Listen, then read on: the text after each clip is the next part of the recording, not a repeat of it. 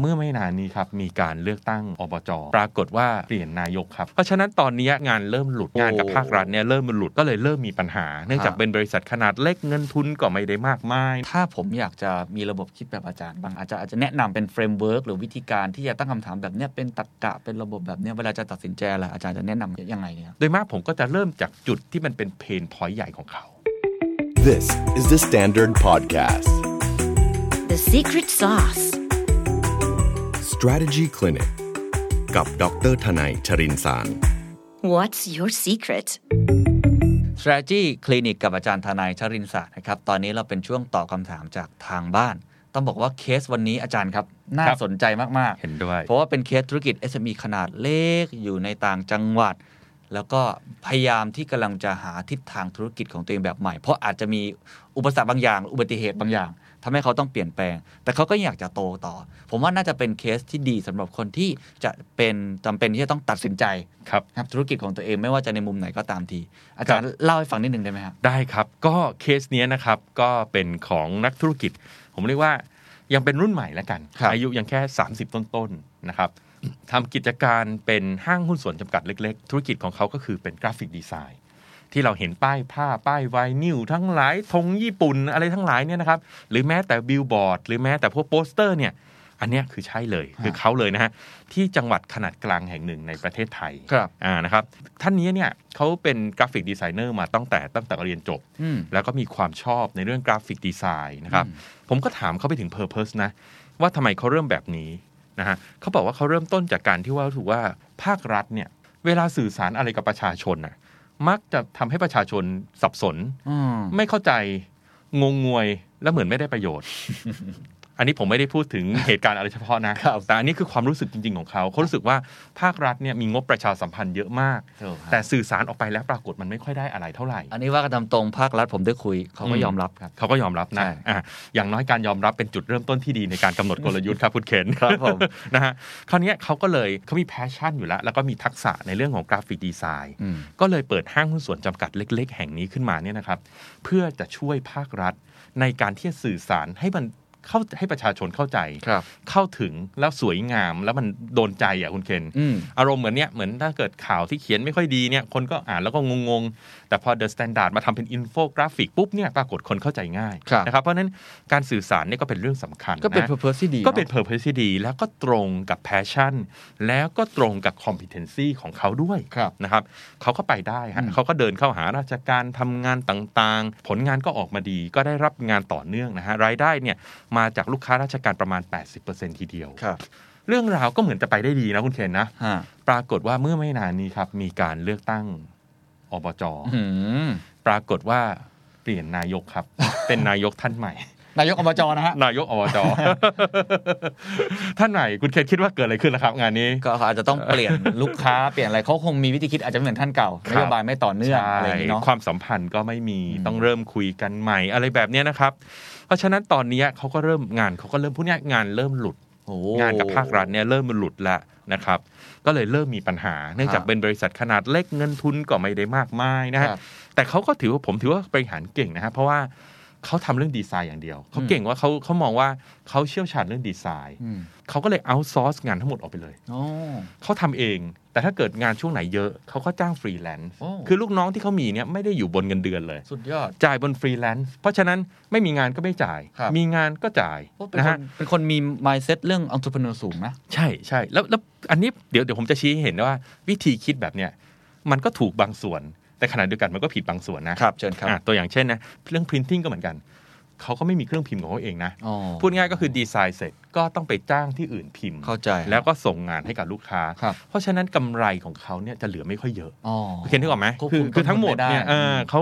เขาสับงานหมดเลย เพราะฉะนั้นตัว value ที่เขาสร้างจริงๆอ่ะมันจะอยู่แค่ตรงกราฟิกดีไซน์ อืม ส่วนไอ้ printing อ่ะมันก็ได้กำไรไม่เท่าไหร่ จะไปบวกมากมันก็ไม่ได้ ครับ นะฮะหรือว่าสับงานให้กับลูกน้องเนี่ยสุดท้ายก็ต้องจ่ายเงินลูกน้องเป็นจอบๆอยู่ดี ถูกครับ นะครับเพราะฉะนั้นไม่ว่าสเกลจะขึ้นหรือไม่ขึ้น เขาก็ยังมี variable cost ที่มันเหมือนเดิม โอเคเข้ พูดง่าย ใจ จะเล็กจะใหญ่มันไม่ได้ช่วยเขาเลย ถูก นะครับ เพราะฉะนั้นตรงนี้เนี่ยนะฮะเขาก็เป็นบริษัทขนาดเล็กจริงๆนะ อยู่กันแค่ 3 4 คนเท่านั้นเอง อืม นะส่วนใหญ่ก็เอาซอร์สพนักงานที่เป็นเงินประจำก็จะมีส่งของ นะฮะเป็นพนักงานส่งของเป็นพนักงานบัญชี ยอดขายก็ไม่ได้สูงมาก แต่ก็ถือว่าที่ผ่านมาเขาก็โอเค แต่ตอนเนี้ยเขาเริ่มมีปัญหากับภาครัฐ ครับ นะครับดังนั้นเนี่ยตอนที่ส่งเรื่องนี้มาเนี่ยเขา อืม ถามผมหลายคำถามเหมือนกันนะครับคำถามแรกก็คือว่าไปฝั่งเอกชนดีไหม อ๋อ ในเมื่อภาครัฐตอนนี้มีการเปลี่ยนแปลง อ่า ความสัมพันธ์เริ่มหายไป ครับ นะครับไปเอกชนดีไหมนะฮะสองคือลงทุนเครื่องพิมพ์ดีไหม อืม อ่ะถ้าเราลงทุนเครื่องพิมพ์เอง เราก็จะได้กำไรจาก อืม เครื่องพิมพ์ด้วยไง อ่าง าน ถูก งานพิมพ์ก็มีกำไร ครับ ไม่งั้นก็สับงานเฉยๆก็จบไปนะครับหรือสามเนี่ยเข้าไปหาลูกค้าเพิ่มในเมืองดีไหม อืม อ่านะเนื่องจากเขาเนี่ยอยู่ค่อนข้างอยู่ชานเมือง ครับ อ่าซึ่งก็ไม่แปลกใจฮะเพราะว่าถ้างานเป็นภาครัฐเนี่ยต้องวิ่งไปหาภาครัฐอยู่แล้ว อืม ใช่ไหมงาน B2B เนี่ย ก็ไม่ ลูกค้า จำเป็น ไม่เคยมาหาเรา อืม เราวิ่งไปหาลูกค้าตลอด อืม แต่ถ้าเกิดเป็นงาน B2C เมื่อไหร่เนี่ยเราต้องมีหน้าร้าน ครับ ที่ทำให้คนเนี่ยเขาเห็น ฮะ นะครับ และที่ผมเนี่ยตัดสินใจช่วยให้คำปรึกษาอย่างเต็มที่เลยนะ เพราะว่าเจ้าของท่านเนี่ยเขาบอกว่าเขาไม่มีแบ็กกราวด์ด้านบริหารเลย อ๋อ ก็คือศิลปินน่ะ อ่า ศิลปินที่ออกแบบสวย ฮะ นะครับ แต่ตอนนี้ต้องมาบริหารธุรกิจและอยากโตกว่านี้ โอ้โอเค อ่า ทั้งไอ้ช้อยทั้งหมดนี้ไม่มีช้อยที่ บอกว่าจะไปบริหารความสัมพันธ์ของนายกคนใหม่ให้ดีขึ้น อ่า มีไหม มีเดี๋ยวเดี๋ยวเดี๋ยวจะคุยกัน ว่ามันเป็นทางที่เป็นไปได้ โอเค แต่ว่าเขาติดอะไร โอเค นะครับ ผมก็ถามเหมือนกันว่าทำได้ไหมเขาบอกก็ตอนนี้งานเต็มมืออยู่แล้วไม่มีเวลาเลย เอาอ๋อ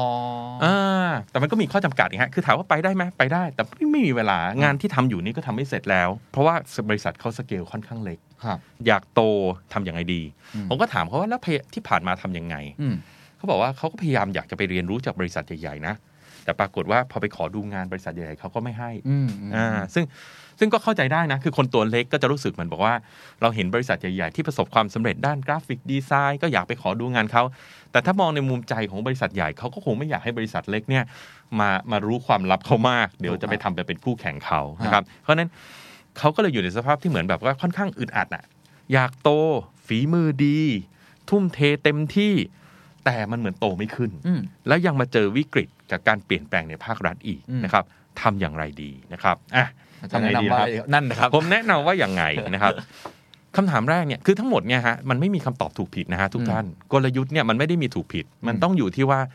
คุณเนี่ยเข้าใจตัวเองแค่ไหน อืม ผมก็ถามเขาตรงๆอ่ะระหว่างภาครัฐกับเอกชนเนี่ยมันก็มีข้อแตกต่างอยู่แล้วล่ะ ภาครัฐเนี่ยข้อดีคือเงินมาแน่ อืม ไม่มีหนี้ศูนย์ เงินเยอะ จ่ายช้าอาจจะเป็นไปได้ เอกสารเยอะจริง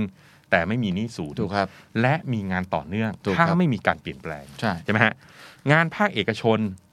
กำไรอาจจะดีกว่า อาจจะได้งานก้อนโตกว่า แต่จะมามาไปไปๆเพราะเป็นตลาดที่มีการแข่งขันสูง อืม นะครับ ดังนั้นเนี่ยผมก็เลยต้องถามนักธุรกิจท่านนี้ก่อนว่า เขาต้องการอะไรนะเวลานี้ เขาต้องเลี้ยงครอบครัวเนาะเพราะฉะนั้นเขาต้องการรายได้ที่มีเสถียรภาพ สม่ำเสมอ อ่าเมื่อมีต้องมีเสถียรภาพ ดังนั้นคำตอบมันก็เลยชัดเจนว่าก็ต้องไปภาครัฐนั่นแหละครับ อืม เพราะภาครัฐเนี่ยมีรายได้ที่แน่นอนทำให้เขาเลี้ยงครอบครัวได้ แถมยังเป็นฐานเก่า อืม คนที่เปลี่ยนนะแค่นายกอบจ อืม แต่ที่เหลือน่ะจริง ๆ ก็เป็นทีมเดิมทั้งนั้น โอเค เพียงแต่ว่าแน่นอนทุกคนก็ต้องฟังเอ่อผู้บริหารคนใหม่ใช่ไหมครับ ดังนั้นพอยก็คือเขาต้องหาเวลาไปสานสัมพันธ์ โอเค อ่านะครับซึ่งก็จะเจอคำถามถัดไปว่า ผมไม่มีเวลา แค่ตอนนี้นั่งทำงานบริษัทขนาดเล็กอย่างเงี้ย หางานนั่งทำงานเองออกแบบเองเนี่ยมันก็ไม่ทันอยู่แล้วอ่าผมถามเขาต่อนะ ว่าตกลงงานที่เขาทำอยู่เนี่ยคุณภาพดีไหมดีเขาทำคุณภาพดีเลย คือคืองานภาครัฐแฮปปี้เลย อ่ขอ เพราะถ้าคุณภาพไม่ดีเนี่ยอาจจะต้องไปเปลี่ยนหากลุ่มลูกค้าใหม่ ครับ ถ้างั้นเนี่ยอันเนี้ยใช่แน่นอน อืม ดังนั้นต้องก็เริ่มไปแก้ปัญหาข้อที่สองละปัญหาข้อที่สองก็คือไม่มีเวลาที่จะไปสร้างความสัมพันธ์ อืม เห็นไหมนี่คือกับดักอีกตัวหนึ่งนะฮะ ของคนทำธุรกิจขนาดเล็ก อืม คือยังมองว่าตัวเองอ่ะไม่ใช่ผู้บริหาร อืมต้องเป็นคนลงมือทำ เพราะผู้บริหารเนี่ยแปลว่าคนที่ทำงานเสร็จโดยใช้ผู้อื่น ถูกฮะ อันนั้นคือผู้บริหารเหมือนกุดเข็น ต้องทำงานให้เสร็จโดยใช้คนอื่น ฮะ นะแต่ถ้าเกิดลงไปทำเมื่อไหร่เนี่ยไม่ใช่ผู้บริหาร ถูกครับ นะครับ อันนั้นคือฟรีแลนซ์ อ่า นะถ้าถ้ายังอยากทำแบบนั้นต้องเป็นฟรีแลนซ์ดังนั้นเนี่ยเขาต้องเริ่มเปลี่ยนบทบาทตัวเอง จากการเป็นผู้ลงมือทำร้อยเปอร์เซ็นต์เนี่ย อืม กลายเป็นคนที่ดูแลให้คนอื่นทำแทน ครับ แล้วตัวเองเนี่ยออกไปวิ่งหาความสัมพันธ์ ถูกฮะ ซึ่งผมก็ถามเขาว่า เอ๊ะแล้วในอดีตเขาทำยังไงถึงได้งานในภาครัฐ อืม เขาบอกโอ้ยเขาก็ดูแลความสัมพันธ์ได้ดีเข้าไปที่ไหนคนก็รักเขา แต่เขาต้องมีเวลา อืม เห็นไหมฮะ ตอนเริ่มธุรกิจใหม่ๆ งานยังไม่เยอะมีเวลาเยอะก็เลยไปสร้างความสัมพันธ์ก็เลยได้งานมา แต่พอตอนนี้พองานเยอะไม่มีเวลาไปสารความสัมพันธ์ใหม่ เข้าใจแล้ว งานมันก็เลยหลุด ครับ เพราะฉะนั้นสิ่งที่เขาควรทำก็คือลดการทำงานด้วยตัวเอง อืม แล้วเอาเวลาไปสร้างความสัมพันธ์กับภาครัฐ ครับ เพื่อให้งานตัวเนี้ยมันเดินต่อได้ ครับ ดังนั้นมันก็จะจะนำมาถึงถึงเรื่องถัดไปที่ต้องทำ ฮะ ก็คือต้องหาลูกน้อง อืมถูก ต้องพัฒนาลูกน้อง อืม นะครับจุดหนึ่งซึ่งเมื่อกี้ตอนแรกคุณเคนฟังอาจจะบอกว่า เออจริงเขาเขาคิดได้ดีที่เขาใช้คอนแท c t อืม แต่ปัญหาครับ ลูกจ้างที่เป็นลักษณะของคอนแท c t อ่ะเขาไม่มีความผูกพันกับองค์กร อ่าจริง ถูกไหมฮะเขารับเงินเป็นจอบๆเขาไม่ได้มีความมุ่งผูกพันเขาไม่ได้เห็นงานของเราเป็น priority อืม ถ้าเขามีงานที่อื่นเขาทำงานอื่นก่อนแล้ว อืม ดังนั้นเนี่ยต้องมีพนักงาน full time อืม ต้องไม่เก่งคนเดียว อืม แต่ต้องสร้างทีมของกราฟิกดีไซเนอร์ที่เก่งขึ้นมาให้ได้ ว่าผมว่านี่เป็นเป็นกรอบคิดที่น่าสนใจหลายคนก็ถามคำถามนี้กับผม อืม เยอะ เพื่อน อืม ๆที่เป็นฟรีแลนซ์ทำง่าย ครับ คล้ายๆเงี้ย เออ เขาต้องมีลูกน้องไหม อ่า หรือจริงๆเขาก็ซับคนออกให้ ฮะ มุมที่ของอาจารย์คือน่าสนใจมากว่าถ้างานของคุณจำเป็นที่ ครับ จะต้องมีคนมาช่วยซัพพอร์ตสอนเขาให้ ใช่ โตไปด้วยกัน อืม คุณควรจะมีทีมงานข ต้ อ อง งคุณ ครับ คนคนเดียวยังไงก็สู้ทีมหนึ่งทีมไม่ได้ อืม ในเมื่อคุณอยากโต ถ้าคุณโตด้วยตัวคนเดียว คุณไปได้แค่นี้แหละ อืม แล้วคุณก็ต้องเอาซอร์สงาน อืม เอาซอร์สงาน ถ้าเอาซอร์สงานมากต้นทุนคุณก็เพิ่ม อืม เพราะมันวิ่งตามรายได้ ครับ คุณทำเท่าไหร่เหนื่อยแค่ไหนหาลูกค้ามาเพิ่ม คุณก็ไม่ได้รวยเพิ่มเท่าไหร่ อืม แต่ถ้าเกิดคุณสร้างทีม แล้วทีมเนี้ยคุณจ่ายเป็นเงินเดือน อืม มันกลายเป็นค่าใช้จ่ายคงที่ อืม เห็นไหมฮะคราวเนี้ยถ้าทีมเนี้ยเขามีใจแล้วเราสอนเขางานเขาได้ดี ให้เขาเก่งได้เหมือนเราทำงานแทนได้เรา แทนที่เราจะทำเองร้อยเปอร์เซ็นต์เราอาจจะบอกว่าให้คุณไปทำมาแล้วเราตรวจ 20%แล้วเราคอยแก้ให้แล้วสอนงาน อืม สิ่งที่เกิดขึ้นคือเราจะมีทีมทีมหนึ่งที่ทำงานได้เหมือนเรา อืม แต่ต้นทุนค่าแรงต่ำกว่าตัวเราเอง ครับ ตรงนี้แหละครับคือจะทำให้ธุรกิจเนี่ยมันสเกลขึ้น ครับโอ้นี่จริง ปัญหาก็คือเขาไม่เคยสร้างทีม อันนี้ เขาใช้วิธี แหละที่ยาก สับคอนแทคออกไปเรื่อย ถูกฮะแล้วผมว่า อ่า ปัญหาอีกอย่างหนึ่งจากประสบการณ์ตัวผมเองนะ ๆอืม คือการเปลี่ยนบทบาทจากคนทำเป็นผู้บริหารเราสอน อ่า คนอื่นเนี่ย อ่า เปลี่ยนจากคนทำงานกลายเป็นโค้ชยากนะ ใหม่ ๆ จะอึดอัด ใช่ คุณเคนจะรู้สึกว่าลงไปทำเองดีกว่า ถูก อันเนี้ยผมว่าเป็น mindset อันนี้ผิดเลยนะฮะ ซึ่ง ถ้า mindset แบบนี้โตไม่ได้เอาพูดตรง ซึ่งอันเนี้ย โตไม่ได้ ผมบอกเลยว่าจัดได้อีกเป็น 10 ตอน ฮะ การเป็นเป็น executive นะจัดการเป็นผู้นำ leader เนี่ยโอ้โห ครับ มันมันอีกเยอะแต่ว่าเห็นด้วยกับอาจารย์ อ่า ว่าถ้าอยากจะสเกล ๆ ครับ บทบาทเขาต้องเปลี่ยน เปลี่ยน แล้วสกิล ใช่ ที่เขาจะมีต้องมีที่สุดสำหรับผมคือ leadership skill อ่า ต้อง coaching ต้อง เขาแหละ สร้างทีม ครับ ใช่ครับ ซึ่งซึ่งอันเนี้ยผมว่าเป็นไปได้ เพราะว่าเขาเองทำเป็นอยู่แล้ว อ่า อ่าสิ่งที่ผมแนะนำเขาก็คือเขาต้องหาทีมเข้ามาช่วย ครับ คราวนี้จะได้ทีมดีๆ ตัวเขาเองเนี่ยต้องเป็นเรียกว่าเป็นอะไรฮะเป็นไอดอล อืม คุณเคนนึกออกไหม คุณเคนเนี่ยเป็นไอดอล อ่า จะมีคนมากมายเลย อยากจะมาทำงานที่เดอะสแตนดาร์ด ครับ อยากจะมาเรียนรู้ อยากจะเป็นแบบพี่เคน อืม เช่นเดียวกัน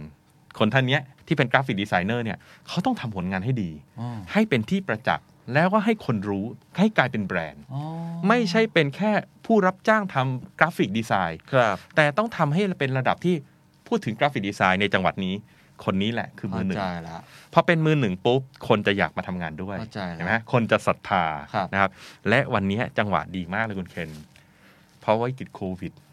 เด็กจบใหม่เยอะแยะที่ตกงาน อ๋อ ใช่ไหมฮะ ฮะถูกฮะ ไปโคกับมหาวิทยาลัย เดินเข้าเลยครับ ไปหามหาวิทยาลัยที่สอนด้านกราฟิกดีไซน์ ขออาจารย์เขาเลยว่าเด็กคนไหนเก่งๆ ผมรับ อืม เงินเดือนตอนนี้ก็ไม่ต้องแพงมาก อืม นะได้งานถือว่าช่วยช่วยทำบุญด้วยนะฮะ อืม และยังได้เด็กดีๆ ด้วยที่ อืม ตกมาแล้วตกงาน อืม เอามาสร้างทีมนะครับ ดังนั้นสิ่งที่เขาต้องทำต่อไปครับ คุณจะเห็นนะว่า พอเราเรื่องทำเรื่องหนึ่งนะ ฮะ มันจะโดมิโนไปเรื่อยๆนะ มันเป็นตรรกะมากอะนะ มันจะเป็นลอจิกแต่มันจะออกมาเป็นชุดเลย ครับเชิญครับ สิ่งที่ต้องทำต่อไปก็คือต้องตกแต่งออฟฟิศฮะ ไม่น่าเชื่อต้องเกี่ยวนะเกี่ยวมาก ถูกฮะเพราะว่าเดิมเนี่ยเขาใช้ที่บ้านเขาที่อยู่ชานเมืองในการทำซึ่งไม่ต้องมีใครเขาอยู่คนเดียวกับบัญชี อืม ทุกอย่างเอาซอร์สคอนแท c t หมด ดังนั้นไม่ต้องมีอะไรเลย อ่า แต่วันนี้ถ้าเขาจะสร้างทีม อืม เขาต้องมีออฟฟิศ อืม เราอาจจะบอกว่า work from home มันก็ได้นะ อืม แต่การสอนงานการโค้ชกันเนี่ย มันต้องเจอหน้า ถูก มันต้องมาอยู่ด้วยกัน ถูก อาจจะไม่ต้องเข้าทุกวันก็ได้นะ ถูก แต่อย่างน้อยสัปดาห์ละสองสามวันต้องเข้ามาเจอกัน ผมว่าความสัมพันธ์ก็สำคัญการเลี้ยงข้าว ใช่ การถามสารทุกข์สุข ฮะ ดิบ มันทำให้เขาไว้ใจเราเชื่อใจ ใช่แล้วครับ เพราะฉะนั้นเนี่ยตกแต่งออฟ ฟิศ อ่าสักนิดหนึ่งนะ แล้วรีครูดคนในช่วงนี้ ฮะ เพราะว่าเขายังมีเงินอยู่ยังมีงานอยู่ ถ้าเขามีเวลาไปสร้างความสัมพันธ์ภาครัฐเงินไหลเข้ามาอย่างต่อเนื่อง ถูก และจะทำให้เขาสเกลขึ้นได้ ครับ นะครับ เพราะฉะนั้นเนี่ยเรื่องของการโตไปเอกชนหรือไม่ไปตอบได้เรียบร้อยแล้ว อืม อยู่กับภาครัฐต่อ อืม อนะคราวนี้คำถามต่อมาก็คือ เปิดร้านในเมืองดีไหม อืมซื้อเครื่องปริ้นดีไหม อ่าเครื่องปริ้นดีไหมนะฮะเอาเรื่องเปิดร้านในเมืองก่อนละกัน เชิญครับ นะครับ เปิดร้านในเมืองก็จะช่วยให้เขาโตได้เนาะ ครับ เพราะว่าจะหาลูกค้าได้ แต่เหมือนเดิมฮะ หลักการกลยุทธ์มันไม่มีสูตรตายตัว มันต้องอยู่ที่ขึ้นกับสถานการณ์ อืม คำถามแรกที่ผมถามเขาก็เลยก็คือ ในเมืองเนี่ยมีร้านแบบนี้เยอะไหม อ๋อ ปรากฏเมืองเนี้ยเป็นเมืองขนาดกลางของประเทศคุมีณ เยอะ เคนคำตอบก็คือ มีเพียบ มีเพียบ อ่า ดังนั้นถ้าคุณกระโดดลงไป จม จม ไปเพิ่มการแข่งขันในบริเวณนั้น อืม แล้วคุณกำลังอยู่กับลูกค้า walk in อืมอืม ลูกค้าพวกนี้คือลูกค้าเดินผ่าน แล้วกำลังเดินช็อปว่าจะเอาร้านไหนดี โอกาสที่จะตกมาถึงร้านคุณก็ต่ำ แล้วต้องแข่งเรื่องราคา แล้ว อีก ยังต้องแข่งราคากับร้านอื่นอีก อืม และคุณก็ไม่มีปรินเตอร์เองอีก อืม เอาเอาเข้าไป แบรนดิ้งก็ยังไม่ได้ชัด แบรนดิ้งก็ยังไม่ชัด เพราะฉะนั้นการเข้าไปตรงนี้มันจะไปเพิ่มต้นทุนให้คุณด้วย เพราะต้องเข้าเมืองต้องมีค่าเช่า ฮะ ต้องมีเจ้าหน้าที่ไปนั่งเฝ้าตรงนั้น อ่า เพราะฉะนั้นคำตอบก็คือไม่ต้องเข้าไปครับ อาจจะยังไม่ใช่เวลานี้ เราอยู่กับภาครัฐ อืม แล้วเรากำลังอยู่ในช่วงสร้างทีม อืม เราเน้นผลงานดี อืม ไม่จำเป็นต้องไปเปิดหน้าร้านเพื่อหางานเพิ่ม แล้ว ครั เรา บ ยังเป็นบริษัทขนาดเล็ก ครับ พวกนั้นเนี่ยส่วนใหญ่ที่เขาต้องเปิด เพราะว่าเขามีคนเยอะทีมใหญ่ อืม ป้อนงานไม่พอ ก็เลยต้องไปหาช่องทางในการดึงลูกค้าเข้าเพิ่ม ครับ แต่บริษัทนี้เล็กมาก ดังนั้นไม่เป็นไรครับงานเต็มมืออยู่แล้ว ครับ ไม่ต้องไปหางานแย่ๆเข้ามาเพิ่ม โอ้ นี่คืออ ม ข้อสรุปคำแนะนำที่อาจารย์ให้กับเขา ใช่ ไป แล้วครับ อ่า ตัวสุดท้ายครับปรินเตอร์ อ่ายังไงดีครับ จะทำลงทุนซื้อเครื่องพิมพ์ดีไหม ครับ ผมก็ถามเขาว่าเหมือนเดิมฮะ แพงไหม ครับ อ่า แพงครับ อืม ร้องหาซื้อที่อื่นหาหาส่งไปพิมพ์ที่อื่นเนี่ย มีไหม มันมีปัญหาไหมมีหลายเจ้าไหม อืม โอ้มีเต็มเลยครับ อืม เรียกว่าช็อปได้เลยว่าจะเอาเจ้าไหนจะเอาถูกจะเอาเร็วจะยังไงทำได้หมดเลย อืม เพราะฉะนั้นการซื้อปรินเตอร์มาเองเนี่ยก็กลายเป็นว่าเงินก็จะจม อืม แทนที่จะเอาเงินก้อนเนี่ยไปใช้ในการพัฒนาเรื่องอื่น อืม ไปตกแต่งออฟฟิศซึ่งมันจะอะไรกับ long term strategy ในขณะที่ปรินเตอร์จริง ๆ ไม่ต้องมีเอง แต่ก็จ้างคนอื่นก็ได้เหมือนกัน ในราคาที่ competitive อยู่แล้ว โอ้ อ่าอันนั้นสรุปก็คือไม่ต้องซื้อปรินเตอร์ครับ อ่า อ่า เปลี่ยน นะฮะ บทบาทตัวเอง ใช่ รักษา แล้ว ความสัมพันธ์ให้ดีขึ้นกับภาครัฐ ใช่แล้วครับ ผมผมถามอาจารย์หน่อยผม อืม แม้ว่ามันจะเป็นเคสเล็ก ๆ แต่ว่าวิธีการที่อาจารย์ให้คำปรึกษากับเขาเนี่ย มันเป็นระบบมากเลย ครับ เป็นตรกกะ แล้วเราจะรู้ว่าสุดท้ายที่สมมติเราไปที่ อืม จังหวัดแห่งนี้ อืม แล้วจู่ๆเห็นพี่คนนี้ เออ แต่งออฟฟิ ศ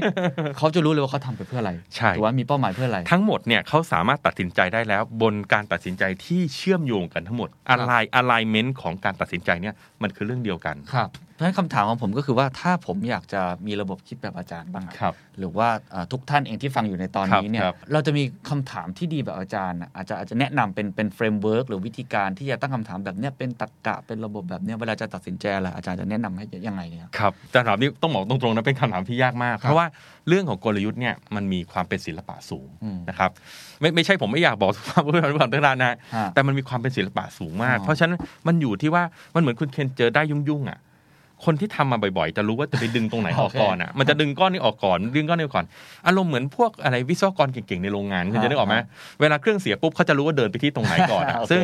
ซึ่งพอถามเขาว่าเอ๊ะทำไมไปเริ่มดึงตรงนั้น มันก็บอกไม่ถูกเหมือนกัน อืม นะแต่อันเนี้ยโดยมากผมก็จะเริ่มจากจุดที่มันเป็นเพนพอยใหญ่ของเขา โอเค เพนอย่างกรณีเนี้ยเพนพอยใหญ่ของเขาคือลูกค้าภาครัฐกำลังจะหายไป อืม เพราะฉะนั้นต้องเริ่มจากจุดนั้นก่อน อืม ไอเรื่องจะซื้อปรินเตอร์ ไม่ซื้อปรินเตอร์ เปิดร้านไม่เปิดร้านสำหรับผมนะ ผมคิดว่าการตัดสินใจเหล่านั้นเนี่ยอิมแพมันน้อย อืมเข้าใจฮะ อ่าแต่ไอตัว Impact ใหญ่เลยเนี่ยคือเอกชนรัฐบาล โอเค พอตีโจทย์ตรงนั้นได้ปุ๊บเกาะตามนี้เลยฮะ ลากตามเส้นลงมาเลยว่า อืม ถ้าจะไปแบบนี้แล้วทำให้ประสบความสำเร็จต้องทำอย่างไร อืม เสร็จแล้วท้ายสุดเนี่ยค่อยไปตอบคำถามย่อย โอเคโอ้เป็นเป็นคำแนะนำที่ครับที่ดีมากฮะตีโจทย์ใหญ่ให้ได้ก่อนเอาเพนพอยใหญ่ก่อๆนเรียกว่าโจทย์ที่มันมี Impact อะ ครับ ตัดสินใจซ้ายขวาเนี่ยมันพลิกหน้ามือหลังมืออะ ครับ อืม แต่ว่า เอา ถ้า ตรงนี้ก่อน ผมว่าอีกอย่างหนึ่งที่ต้องมีก็คือโน้ตฮาวหรือประสบการณ์ที่อาจารย์สั่งสมมานะก่อนจะคิดที่จะรู้ 20ปี รู้ว่าจะแก้ได้ตรงนี้ตรงไหน เพราะฉะนั้นผมทราบมาว่าตอนนี้อาจารย์มีเครื่องมืออา ที่ช่วยในการเรียนรู้ ครับ อันนี้ผมอยากแนะนำทุกท่านเลยนะ ผม อ่า บอกเลยว่ามันเป็นเครื่องมือที่ดีมากนะครับ แล้วผมก็โหลดมาแล้วด้วย ครับ อยากให้อาจารย์แนะนำนิดนึงครับเชิญครับ ได้ครับได้ครับก็คือผมเองเนี่ยเนื่องเนื่องจากทำงานด้านกลยุทธ์มานานนะฮะแล้วผมก็เห็นความสำคัญมาก ๆ เลย ครับ ฮะว่าถ้าคนเราเนี่ยนะครับทุกคนไม่ว่าจะดำเนินชีวิต หรือว่าทำธุรกิจเป็นลูกจ้างก็ตามเนี่ยนะถ้าเรามีความสามารถด้านกลยุทธ์นะเราจะทำสิ่งที่มันนำไปสู่อนาคตที่ดีได้ ครับ แต่ตรงเนี้ยต้องเรียนตรงๆ ผมคิดว่าเรายังมีแกลบอยู่เยอะมาก อืม ในด้านของกลยุทธ์นะฮะ คราวเนี้ยจะทำยังไงที่จะถ่ายทอดตรงนี้ได้ ก็โชคดีครับ ช่วงเนี้ยมีเทคโนโลยีแล้ว อืม นะครับ ผมก็เลยสร้างองค์ความรู้ขึ้นมาก้อนหนึ่งครับ ที่ถ่ายทอดจากตัวผมเองเนี่ยทำเป็นแอปพลิเคชันนะครับ ชื่อว่า strategy essential plus อ่าหลายๆคนอาจจะรู้จักผมอยู่แล้วนะครับ เข้าไปจอยอยู่ในกลุ่มละ ผมมีกลุ่มชื่อ strategy essential อยู่บน Facebook ครับ เป็นกลุ่มปิดที่เผยแพร่ความรู้ แต่ผมก็รู้สึกว่าตรงนั้นเนี่ยมันยังเผยแพร่ได้ไม่เยอะนะคุณเคนเพราะว่าบน Facebook เนี่ยคนจะอ่านประมาณคืบเดียว ยาวกว่าเนี้ยไม่ได้ละ ถูก แต่กลยุทธ์เนี่ยมันเป็นเรื่องที่ต้องค่อยๆ ซึมเข้า ฮะฮะ เหมือนเหมือนผมว่าผู้ฟังเนี่ยเราฟังเราในรายการเนี่ยพอฟังไปสักครึ่งชั่วโมงหนึ่งชั่วโมงเนี่ยจะเริ่มจะเริ่มเก็ตประเด็น ครับ มันไม่สามารถอ่านคืบเดียวแล้วเก็ตได้ ถูกฮะ ดังนั้นเนี่ยผมก็เลยสร้างแอปพลิเคชันตรงเนี้ยครับ ที่มีทั้งเรื่องของ strategy essential book ครับ คือสรุปหนังสือดีๆ ด้านกลยุทธ์ อืม แต่ผมไม่อยากใช้คำว่าสรุปนะ ผมเรียกว่าจับประเด็นดีกว่า อ่าตีความต่ออะไร เหมือน แบบ เหมือน ด้คุวยณเคนเลยคุณ ครับ เคนก็อ่านหนังสือ แล้วก็มาตีประเด็นให้ว่าอะไรที่เอาไปใช้ประโยชน์ได้ เข้าใจฮะ ผมก็ทำอย่างเนี้ยกับหนังสือด้านกลยุทธ์ อืม สองก็คือเวลามีบริษัทที่มีกรณีศึกษาน่าสนใจ ที่เขาทำอะไรแปลกๆ และประสบความสำเร็จ ผมก็เอามาวิเคราะห์ให้ฟัง ครับ นะฮะสามก็คือถ้าผมไปเจอคนที่น่าสนใจ เป็นนักธุรกิจที่ประสบความสำเร็จเนี้ยผมก็จะมาชวนเขามาคุยสักครึ่งชั่วโมง อืม ถอดรหัสว่าอะไรที่ทำให้เขาประสบความสำเร็จ ครับ นะฮะแล้วผมก็มีสรุปข่าวรอบโลก โอ้โห ที่มีนัยสำคัญด้านกลยุทธ์ให้ทุกสัปดาห์ ฮะ อยู่ในเนี้ย นี่เรียกได้ว่าเหมือนมีอาจารย์ทนายอยู่ในเครื่องโทรศัพท์ และ ขงคุณ ข้อสุด เคน ท้ายยังมีอีกนะฮะ ฮะ มี Q&A ด้วย โอ้ คำถามที่ผมโดนถามบ่อยๆเนี่ย ผมสรุปตอบเองแล้วก็อัดเป็นเสียงแล้วก็เก็บไว้ในนั้นเลย โอ้โห ทั้งหมดเนี่ยนะครับ อยู่บน strategy essential plus application ซึ่งเดี๋ยวจะขออนุญาตฝากลิงก์ที่เข้าไปสมัครที่เว็บนะครับ ครับ ต้องสมัครที่เว็บก่อนนะฮะไว้ให้กับทางผู้ฟังทุกท่านด้วย ได้ครับ เดี๋ยวถ้าใครชม YouTube เดี๋ยวผมอาจจะมีลิงก์ผมว่าเป็นอะไรที่ดีมาก ผมก็โหลดมาแล้วเหมือนกัน ครับ แต่ถ้าเกิดว่าลองไปใช้แล้วจะชอบพอดแคสต์นู่นนี่นั่นก็แล้วแต่ละกัน อันอันนี้ ผม แล้วแต่ตามอัธยา ใช่ ศัย แต่ถือว่าเป็นทางเลือกหนึ่งละกัน ในการ ผมเชื่อ พั ว่ ฒ มี นา ประ ตั โยว เอ ช ง น์ ด้าน ผกมลยุทธ์ เชื่อว่ามีประโยชน์มาก ผมเชื่อว่านี่คือบทสรุปเรื่องราวทั้งหมดของอาจารย์ที่ทำงานในด้านกลยุทธ์มาเป็น 20 ปี แล้วก็ยังคอนติเนียยังต่อเนื่องอยู่นะครับก็อยากให้ทุกท่านลองไปศึกษาดู แล้วก็อ่าเข้าใจว่าอนาคตก็คงจะเป็นระบบ subscription ด้วย ใช่ครับ ถูกไหมฮะอาจารย์ คบ คิดไว้เป็น เป็น โมดลแบบ subscription ครับ subscription อยู่แล้วครับ ค ต รั อบ นนี้ครับ ครับ ก็ถ้าถาม purpose ลึกๆ เลยนะฮะ นอกจากจะเรื่องของการแชร์ ความรู้ให้คนสามารถเข้าถึงเนี่ย ผมอาจจะคิดไกลไปนิดเปล่าคุณเขียนไม่แน่ใจนะ ผมคิดว่าถ้าวันหนึ่งเนี่ย ผมหมดแรง ฮะ หรือผมไม่สามารถถ่ายทอดความรู้ต่อได้ สิ่งที่ผมรู้อยู่ทั้งหมดมันจะหายไปเลย อ๋อ เพราะฉะนั้นด้านลึกๆของผมเนี่ยเพอร์เพสหนึ่งของผมก็คือ ผมกำลังถอดรหัส ความรู้ของผมที่มีอยู่ 20 ปีเนี่ยด้านกลยุทธ์ externalize มันออกไป ดังนั้นไม่ว่าจะเกิดอะไรขึ้น องค์ความรู้เนี่ยจะยังอยู่ให้คนสามารถที่จะเรียนรู้ต่อไปได้ โอ้โหเหมือนเป็นเลกาซี โดยไม่มีข้อจำกัด ฮะ ใช่ใช่ แล้วก็อยู่ไปอีกยาวๆเลย ได้ยาว ให้ ๆ คน เล ได้ ยแต่แน่นอน เรียนรู้ ผมต้องอัปเดตด้วยนะ เพราะ ฮะ มิฉะนั้นองค์ความรู้มันก็จะเก่า ครับ นะครับวันนั้นผมก็จะต้องอัปเดตในทุก ๆ สัปดาห์เข้าไปในนั้นด้วย อ่ะถ้าใครสนใจ ครับ เอ่อก็ลองเสิร์ชได้นะครับ หรือว่าเดี๋ยวมีลิงก์ให้ strategy essential plus นะครับ หรือว่าอยากรู้รายละเอียดเพิ่มเติมเข้าไปใน Facebook Group ของอาจารย์นอะ ได้เลยครับ strategy essential มีอะไรคุยกันได้ตลอดเวลา แล้วก็อย่าลืมว่าถ้ามีคำถามแบบท่านนี้กราฟิกดีไซเนอร์แบบนี้ จะเป็นคำถามเล็ก ๆ จะเป็นเรื่องเกี่ยวกับตัวท่านเองที่ท่านอาจจะรู้สึกว่าอาจารย์จะมาตอบหรือเปล่า ผมยืนยันฮะอาจารย์ตอบหมด ตอบครับตอบครับ แล้ว ต่อคิวนิดนึง นะฮะ แต่ว่าตอบจริง ๆ ครับ โดยเฉพาะช่วงนี้พอมีเวลาด้วย ครับ เนื่องจากว่าเกิดโควิดขึ้นมา ใช่ ใช่ แล้วถ้าเกิดว่าเคสนั้นมีประโยชน์ก็ขออนุญาตเอามาเผยแพร่ต่อนะครับ นี่คือ strategy essential นะครับตอบคำถามจากทางบ้าน ถ้ามีโอกาสคงได้เจอกันอีกนะครับ สวัสดีครับ And that's the secret sauce. ถ้าคุณชื่นชอบ The Secret Sauce เอพิโซดนี้นะครับ ก็ฝากแชร์ให้กับเพื่อนๆ คุณต่อด้วยนะครับ และคุณยังสามารถติดตาม The Secret Sauce ได้ใน Spotify SoundCloud Apple Podcast Podbean YouTube